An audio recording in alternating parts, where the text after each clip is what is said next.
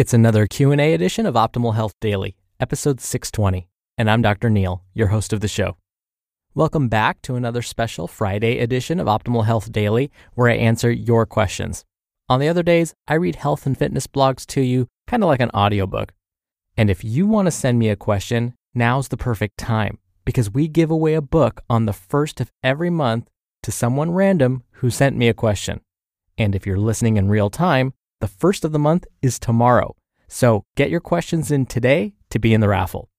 So, why do I call myself Dr. Neal? Well, first, folks don't know how to pronounce my last name, so usually it's just easier to call me by my first name. And I don't call myself doctor just for the heck of it. I do have my doctorate degree in public health with an emphasis in chronic disease prevention and nutrition. I also have my Master of Public Health degree with an emphasis in health education and health promotion. I'm also a registered dietitian nutritionist, a certified health education specialist, and a certified exercise physiologist through the American College of Sports Medicine. I'm hoping that this can be a place where you learn about the truth. What are the latest data with regards to your question? What do recent studies say about the topic you have a question about? And this is my favorite part of the show. So, again, keep sending in those questions. I love listening to them, and it makes me super happy to be able to answer them. So, with that, Let's hear today's question and start optimizing your life. Hi, my name is Kelsey, and I am curious about fitness trackers like a Fitbit or a Garmin. I'm wondering if there's any evidence that there are positive effects of owning one of these. I've been thinking about buying one and wanted to see if it actually helped motivate people to include more activity in their day or not. Thanks so much. Thank you for your question, Kelsey. Just the other day, in fact, one of my friends who happens to be really into fitness came up to me. Well, more like ran up to me because they were so excited. She wanted to show me her new smartwatch. She was showing me how it tracks nearly every movement, from walking to jogging to even bicycling and swimming.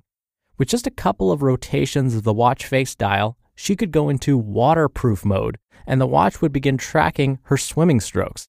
Technology has been progressing so quickly, it's hard for me to keep up with all of these newfangled doohickeys. So I thought to myself, how accurate are these things at tracking all of these movements? And as you mentioned, Kelsey, do they help keep us motivated and exercising more consistently? Well, let's find out. When it comes to their accuracy, as you can imagine, it varies by brand and the type of exercise being performed. I realized that some of these devices even track your sleep, which totally blows my mind. Now, in general, it seems as though most of these are fairly accurate at estimating the number of steps you walk or run each day. But beyond that, the reliability begins to vary quite a bit. I found a meta analysis that looked at this very thing. Now, without getting too scientific, Conducting a meta analysis is highly respected within the field of research. This is because it involves collecting a bunch of studies that have already been published on the very same topic, like in this case, the accuracy of fitness trackers. And then the researchers combine all of these studies and perform one large or meta analysis on all of these findings. You've probably heard me complain that we can't base conclusions on the results of just one study we always need to look at other published findings as well. And a meta analysis does just that, which is why it is so respected. Okay, so back to what the meta analysis actually found. As I mentioned, most fitness trackers are pretty good about estimating the number of steps you take each day. But when it comes to estimating the number of calories burned, they tend to underestimate. This was surprising to me since most trackers on like fitness equipment at the gym, like treadmills and ellipticals, tend to overestimate calories burned. Now, when it comes to tracking sleep, most trackers overestimated the time you spend actually asleep. When it comes to estimating actual distances traveled, it gets a little sketchy here too. Distance tended to be overestimated when moving at slower speeds and underestimated at higher speeds. Most trackers have been found to be good estimators of heart rate, though.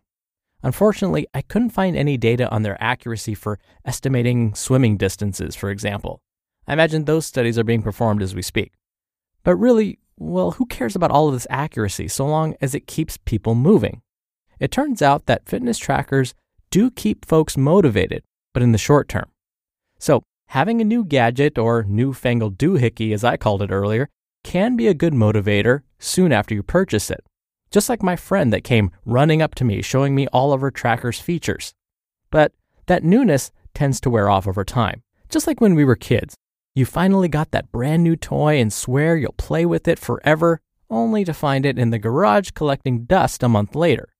To keep that sense of novelty alive, we need to find ways to keep things interesting. For example, you could think of the tracker as a game and try and beat your previous scores. Once you get tired of that, you could join a group and track your progress together or create a friendly competition. The other issue is that these trackers don't provide users direction for improvement. So let's say you hit a plateau and don't know how to proceed. The trackers won't tell you how to break through that plateau. Or say you want to get bigger shoulders, like I have been told I need to do. These trackers won't help show you how to go about this. So, how long does the motivation actually last? Based on the data I have seen, about four weeks. But here's my bottom line if purchasing a fitness tracker helps someone go from exercising sporadically to becoming more committed and consistent, even in the short term, then by all means it's worth it. I always try and weigh whether the behavior is more likely to help or harm the person. In this case, the risk of harm is minimal, except maybe to your pocketbook. Instead, a fitness tracker has a number of potential benefits. Plus, they can help you become more aware of your other health habits like sleep or even your food intake. And we know that even small wins can help transform lives. So, if you end up purchasing a fitness tracker, just know that the accuracy can vary and to keep you motivated, especially after that first month, consider making the tracking process more interesting by creating some friendly competition or getting your friends to join you on your fitness path. Thank you again for your question, Kelsey. You'll be entered into a very small raffle every month to win a book, and the next giveaway is tomorrow, so best of luck. Now, if you want to submit a question and have a chance to win a book tomorrow, it's really easy. You can call in your question. The number is 61 I love OHD. Or you can submit your audio question at oldpodcast.com slash ask. That'll let you record your question, listen back to it, and then submit it to us. Again, that's oldpodcast.com slash ask. All right, that's another week of Optimal Health Daily in the books. Thank you, as always, for listening every day and all the way through. Have a wonderful weekend, and I'll be back here on Monday where your optimal life awaits. Hello, Life Optimizer. This is Justin Malik, creator and producer of this show and Optimal Living Daily, the brother podcast of this one. Literally, I'm Dr. Neal's brother.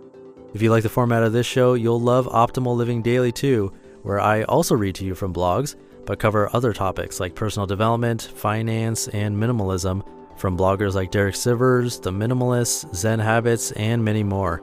So for more amazing content read to you for free, come subscribe to Optimal Living Daily too, and together we'll optimize your life. You've been listening to Optimal Health Daily be sure to hit the subscribe button to stay up to date on each new episode and head to oldpodcast.com. That's oldpodcast.com for a free gift, as well as more actionable tips and resources to help you maximize your potential. Thanks for joining us, and remember, your optimal life awaits.